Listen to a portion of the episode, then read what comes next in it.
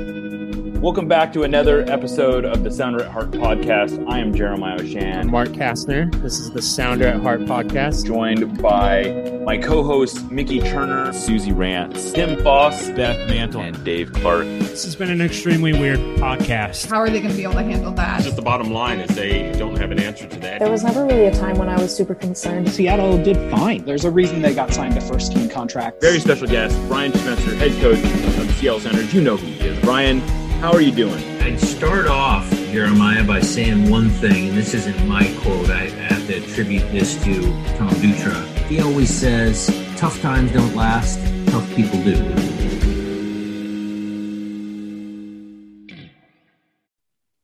Welcome back to another episode of the Sounder at Heart podcast. I am Jeremiah Oshan. Joining me today is Josh Gessman of Corner of the Galaxy. It is, I don't know, the the preeminent. It's the it's got to be the biggest podcast covering the galaxy. They have a website as well.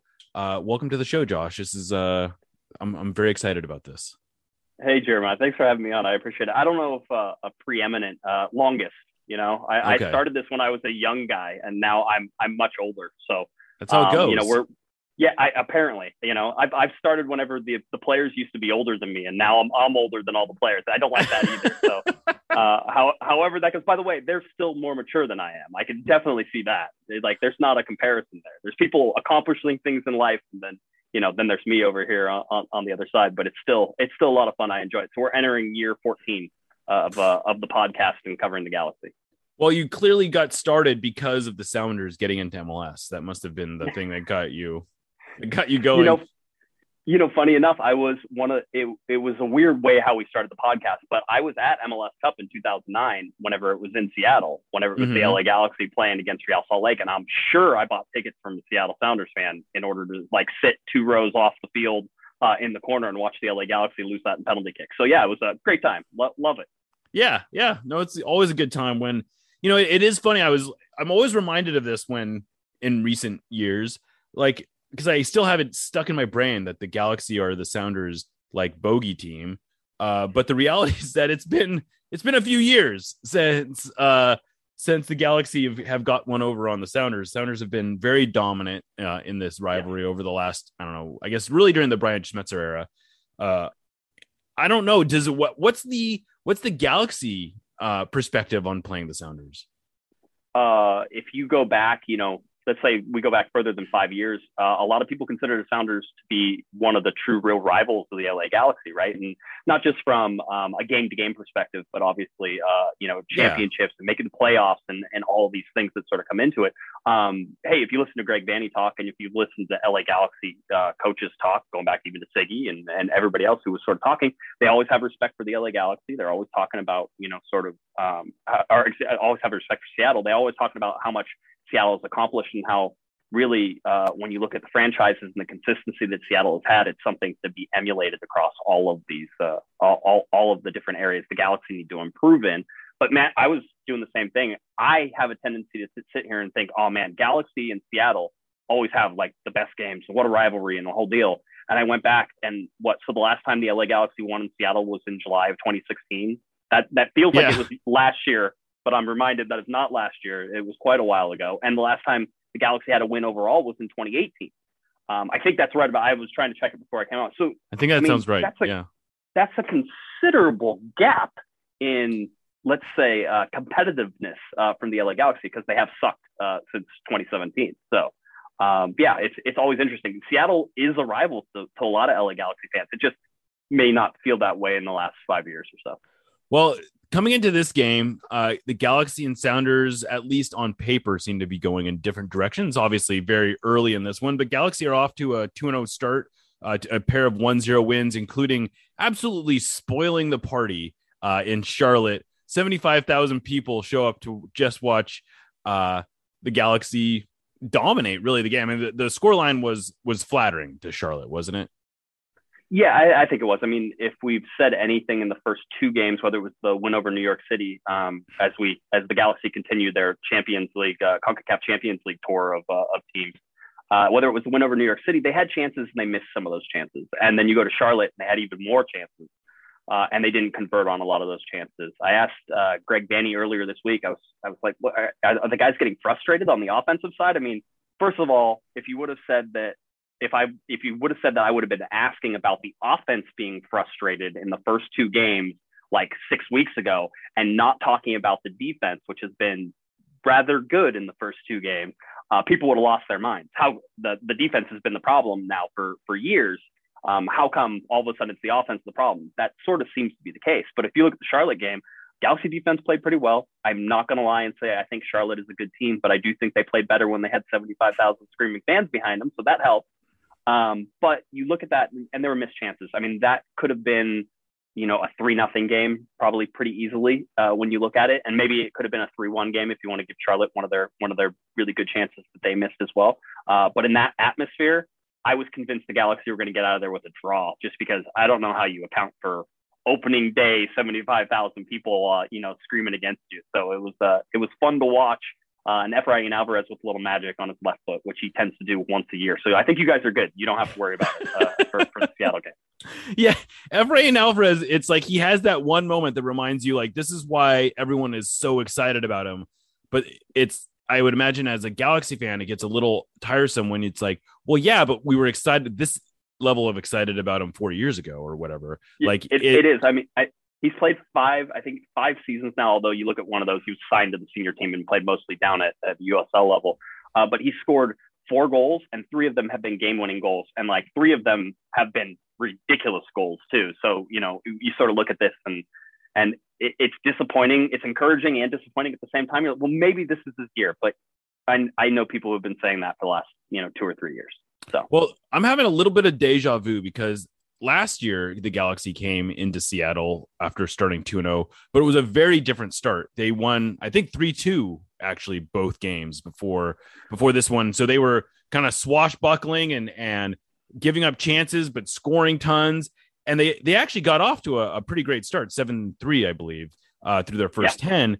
And then it just sort of it, it, didn't all fall apart at once, but it just started the the wheels started started to come off and the defense started to get exposed is this team like how do you make i mean obviously it's a very different start but is it is the team fundamentally different than it was last year? Oh million dollar question. Um i don't know. It, it feels like it. there's there's a deep there's a team defensive effort that certainly i think has not been there before.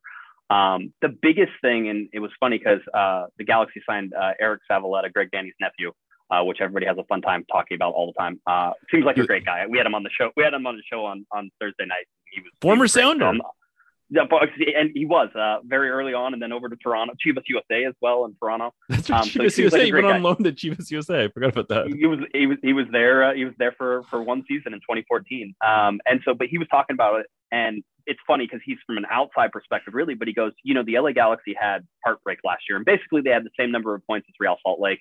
Um, and as I like to remind everybody, Real Salt Lake cheated their way into the playoffs um, with the, with those numbers of points, um, and that's how that's how they became a playoff team. And the LA Galaxy didn't. Well, there's a collective heartbreak there, and it's funny because we talk about 2009 just starting. You know, I was I was in the stadium for MLS Cup.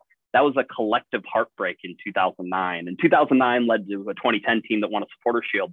And then there was collective heartbreak when the when FC Dallas came in and stomped them out of the Western Conference Finals and, and that one. So like you sort of see these things building and there's moments. And I've said this team is going to overperform whatever you think they're going to do this year. Maybe not by a lot, but looking at the roster, I think there's holes on this team. And I don't think they've been patched and I don't think they're perfect, but they're going to overperform because they had their heart broken last year. They were embarrassed a little bit and they're using that as a collective rallying cry right now to be better than they were last year. So this defensive effort thing you're seeing is a reaction to that heartbreak. And it's almost like um, you know every game counts. Well, for the Galaxy right now, it's not every game counts; it's every minute counts because they're refusing to let what happened last year happen again, and they're starting in these first two games. Um, I thought they played you know sort of determined against New York City FC, which had some chances in that game and, and probably deserved to score a goal.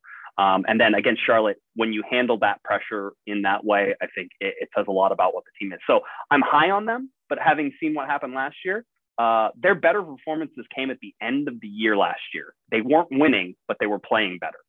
Um, and so those things didn't really mix because at the beginning of the year they were winning, but they weren't playing that well. So you, you have this mix of they were probably a pretty mediocre team last year. maybe they got a little bit better, and maybe that puts them in the top four or five in the Western Conference, which got more difficult because of Nashville, and you guys know all about Nashville. Yeah, Nashville is no joke. Uh, they Yeah. are they're going to strangle a lot of teams, and they they they brought it uh, in in the first game. No, like I'm I'm convinced they're going to be very competitive in the West, and maybe Yeah. maybe they'll be the best team in the West. I don't know, but uh, you know, Chicharito was an interesting case study of the Galaxy last year. He started off gangbusters. He ended up finishing with 17 goals, and I don't and I, I think there was this perception that he fell off a little bit at the end of the year, but it wasn't really that he fell off. It was just that he he didn't play as much. He he had to Yep. he battled through some injuries. Uh, what's his his uh how has he come into this year? Is this look like if he stays healthy? Is this a this seems like a 25 goal scorer potentially? Yeah, I mean, you know, you look at the Golden Boot last year, and I think he only missed it by you know three or four or five goals, something like that. But he played you know a significant number of less games. Yeah, uh, whenever it came down to it. And so um, his finishing, you know, his his goals plus assists um, per 90 was one of the highest in the league. When he was on the field, the Galaxy scored and the Galaxy won. Um, and he's going to be that way again. I don't know if his body can handle it. He's in as good a shape as he was last year, and this was his revenge tour, his revenge body year last year. Um, he had some some personal issues and a 2020 year that didn't go well, and just a whole bunch of things. So he put together his revenge body year. Uh, and he came in into some of the best shape I've I've seen him in. I mean, he is absolutely ripped. Uh, he's absolutely jacked. He is as much of in shape and focused on playing in Major League Soccer as you can say anybody was. I mean, there was a there's a real knock on him in 2020 that like he didn't care and he didn't want to be there. And maybe some of that's true. Um, but you look at him now, yeah, uh, and there's there's no guy. I'm almost convinced there's no guy in MLS who wants to be here uh, in MLS playing more than he does right now. And this is a guy who you know said the word retirement whenever he was coming to the LA Galaxy, made everybody upset. There's I mean there's nobody who works harder on the field, and he's not a spring chicken. So uh, if he stays on the field, yeah, 25 goals. Could it be 30 goals? Sure. If he gets on a, a tear, I mean he is a guy that gets in positions to score goals every single game. And if he starts putting those away, which he hasn't been doing over the first couple, I should say that he scored the game-winning goal in the New York City game. But anyway, he's he's not connecting on all the chances he has. If he starts doing that, he's going to start start scoring two and three goals a game, um, and it's going to be difficult for teams, I, I think, to handle him. It's going to be difficult for Seattle to handle him. He is a handful, and nobody has an answer for him. I'm not convinced you can just shut him out of the game. You sort of have to manage him a little bit. So Victor Vázquez uh, has been one of the the play the expected playmakers of this team. What's his health status right now? Uh, trained with the team on Thursday. Greg uh, said afterwards that they were just looking for his reaction to that, um, to sort of see how he was doing. Galaxy's second game in a row on turf. Um, I think he's going to play. Uh, it didn't seem like Greg was overly concerned about it. Now he's good at sometimes putting us off on on those things and sort of making it seem like he's going to play and then he doesn't play him. Um, but I think if Victor's healthy, he's gonna he's gonna play him. Uh, Greg talked about having the week in between games, and he's going to continue to talk about that this whole year, which is having time and space between games to recover and to train and to learn things is just a huge advantage from what it was last year and, and the condensed schedule uh, really that that they had. So uh, he's going to talk that up. I think Victor Vázquez is going to be fine. Um, he'll at least be available. I don't know if he'll start uh, which puts in an interesting conundrum of who the uh, Galaxy would start. Uh, there's lots of people clamoring for for the goal scorer himself, the the, the magical left foot uh, guy, uh, Efrain Alvarez, to play in there, and I think that would be a horrible decision um, to start him. But there's lots of people who think that that could be the way to go um, in this particular case. Or you could look at somebody like Sacha Kljestan. The Galaxy do play that that central attacking midfielder role in more of a little bit of a wandering role. So Vázquez rarely sets up in the middle. He'll move out to the wing, and then Kevin Cabral will sort of tuck up next to Chicharito, and all of a sudden there's two strikers up top, and and out and Vázquez is playing on the left wing. Sacha Kljestan a little bit different if he comes in and plays that position, um, but the Galaxy are platooning that position. There's also a possibility of Douglas Costa uh, coming in and playing in the center and sort of bringing in Stuer on the on the outside and be, making him a starter with Cabral and that type of thing. A possibility certainly as well. Um, I don't know how much Greg wants to change things, and we haven't really seen him uh, we had two back-to-back lineups to start the first uh, two games. Uh, we don't remember that happening in a very long time, so this is already new, new, new territory for us. So Douglas Costa was obviously a big, big name uh, that got added this offseason. What have you seen from him so far? You know, he he comes in sort of, I guess, mercurial is maybe the right way of of describing his play. He's uh, a very exciting player and not always the most productive player. Yeah, I mean, uh, was playing. I, I, say this. He was getting ready to play second division soccer in Brazil um, whenever the Galaxy got him. Um, but obviously, uh, when he's on the field, he's probably the most talented player on the field. It's just one of those. Does he show that? Um, what we've seen so far from him is that we either have one of two situations, at least for me, and I'm on the fence of it. Um, he's either not in game shape, um, which I think is is fair. Uh, he's he's not 100% there yet. So usually about 65 minutes is probably going to be his tops right now. Um, the other side of things that I think we might see with Douglas Costa is that he just doesn't have it anymore, which is an interesting sort of take as well. Um, I like his speed. He seems to have good acceleration, super creative, makes passes that people don't expect. So that's something that everybody's trying to trying to figure out. Julian Araujo commented uh, to to Greg Vanney, and and Greg relayed it to us. He's like, yeah, he's always passing me the ball when I'm not looking at him. He's like, I just have to be like, ready for that, right? And he's like, yeah. Yeah, yeah, you're gonna have to figure out. It's a, it's a different level guy, right? There's there's two guys on the field sort of play at a different level, and that's Chicharito and, and Douglas Costa for the Galaxy, and that's that like upper echelon level of, of smartness on the field. He absolutely has that creativity off the off the charts. Quickness still there. Some bursts of speed, but not very long. Um, but an exciting guy to watch. We're waiting to sort of see how it how it develops. Um, Greg Vanney says he releases the fastest shot he's ever seen. So if you give him a half a yard, he somehow is able to like rear back and fire a shot off, and it gets off, and you're nobody else. You didn't even see his foot go backwards. You know, it's one of those guys. Um, and so if he can start getting those on target, uh, then yeah, there's some there's some danger there. And I think he he's creative enough that he and Chicharito really link up well. That's what we've at least seen through two games. Anyone else you think we should be sort of uh, keeping an eye on? Uh, who who is the player that sort of uh, is a good barometer of, of how things are going for for the Galaxy? Well, like the biggest one is probably Kevin Cabral, um, and and Kevin uh, has had a rough start in MLS. He puts himself in all the right positions and can't finish to save his life. Um, he he has gotten better. He's gotten stronger. He's still young. I think he's 22. Um, so there's there's still some development there. He's the Galaxy's young designated player. Uh, so he's one. If he's playing well, the Galaxy are usually playing well. The the big guy who has had uh, two game winning uh, assists in, in back-to-back games is uh, Raheem Edwards, uh, which has sort of been a surprise uh, playing at the left back role with Jorge Villafaña. Apparently, a, a much longer term injury than perhaps we were let to know uh, or let on. Edwards has come in and he's the starter at left back. A ton of speed, loves to cut inside, loves to sort of come across the top of the box whenever he's in that left back role. But the Galaxy have with Julian Araujo and with uh, Raheem Edwards two very dynamic, very quick, and very hard working on both sides of the ball guys with Raheem Edwards and, and Julian Araujo. Uh, uh, something we did not expect to see, but in two games, Edwards has been one of the standout players for the Galaxy this year.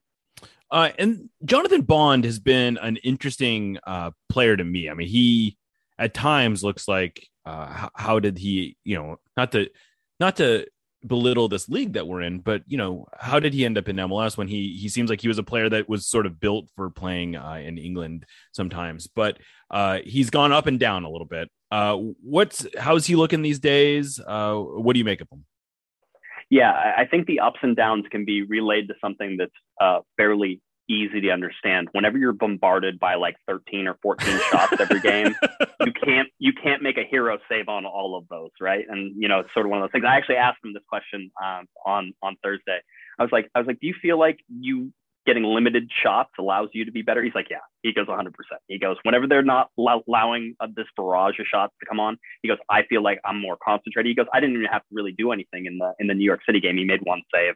Um, and I think he had to make three saves against Charlotte. So um, not really a high work rate for a guy who routinely made nine or 10 or 11 saves um, whenever he was playing last year. The fun thing about him is he has a Seattle uh, uh, connection as well. So, oh.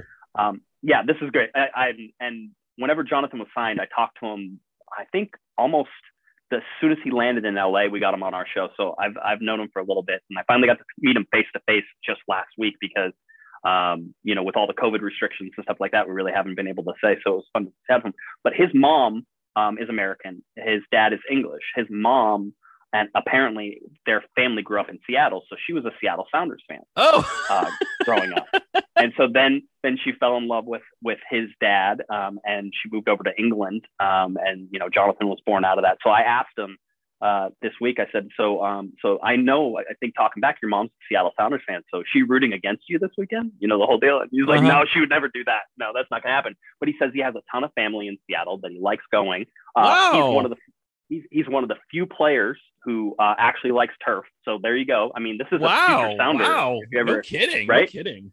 So, so he said all those things. Uh, so he says it's always it, it was fun going last year, and he was excited to do it this year again and see some family and, and do that stuff. So he's he's looking forward to the game. That's awesome. I had never heard that. Uh, and I'm sure people will love that story. Um, that's awesome. I'm, I'm, I don't know. I, I love those. I love those little uh, local connections. Well, this is has nothing to do with the game uh, Saturday, but I am curious because this is a, an idea that I've been kicking around. I've been like trying to convince the Sounders that this would be a good idea. But I think it was either was it last year or a couple years ago. The Galaxy uh, installed safe standing in the supporters section at their Mhm. stadium. How has that gone? Has it proved popular? Is it something that has been anything close to a game changer? Uh, what do you make of that? I, I, I will defer somewhat just because I have not been over there. I've seen it. I've I've I've been. I've walked in the rows. You know, whole deal. I do not stand up and jump up and down. I sit in the press box, so uh, I'm way too out of shape to do Yeah, that. sure. 100%. No, Um, no, no shade. But but from what I can tell, uh, a hundred percent, uh, everybody loves it, and they're asking why it wasn't done seven years before. And to their to their uh, credit, the the LA Galaxy supporters, especially on that side, Angel City Brigade, um, the Galaxians, and some of the other ones, have been asking for that for years and years and years and years. Um, and it finally got done. It does. It changes almost nothing from how it looks on TV or anything like that. It look, really looks the same because they were always standing in those seats Sure, anyway, so it didn't really matter, right? But I can tell that it's just there. I, it feels like there's just there's more room to move and there's more Yeah, things yeah, to do, and so it just it just adds to it. So I am 100% on the safe standing. Do it absolutely every single time. Get it done, and if anybody's not doing it, um, they're idiots. I'll be I'll be the one who calls people idiots. They're idiots. It absolutely should be done in supporters sections. It makes 100% sense.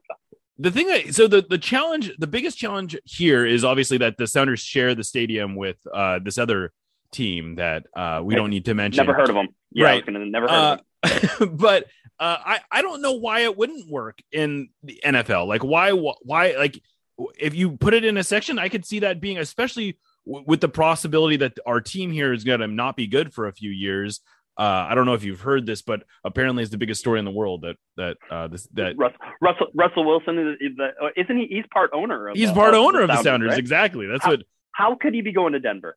How is he gonna? Is he gonna be part owner of the Rapids now? I know, that how that I know, works? I don't know, but uh, yeah, now that they're so they're going to be awful for a few years, you may as well start trying out different ideas, and uh, you know, maybe maybe and this will become the new thing in the NFL, uh, safe standing. It, it, I don't. You know, it's so it's so interesting. Just like whenever you look at the types of fans that look at those things and, and how that would go over in the NFL, they would they would clutch their chest and I know, die, right? I know, mean, you I know, know. but I but I'm also with you 100. percent That is, uh, you know, uh, the the Sounders and the Seahawks certainly make enough money to be able to rotate that stuff out. That's I don't my think it's thing too. hard. Yeah, yeah, yeah. I So, I have you a, could do it. they keep telling me like, oh, well, it would have to be a permanent solution. It's like, but does it? Like they're on. I don't know. I, I'm looking at the the contraptions here. It feels like you could slide in different uh parts. I don't know. Uh, just we need to get? I, we need to get a 3D printer out. That's. I think we just need a 3D printer and some clips. We'll figure that out. It's not a problem.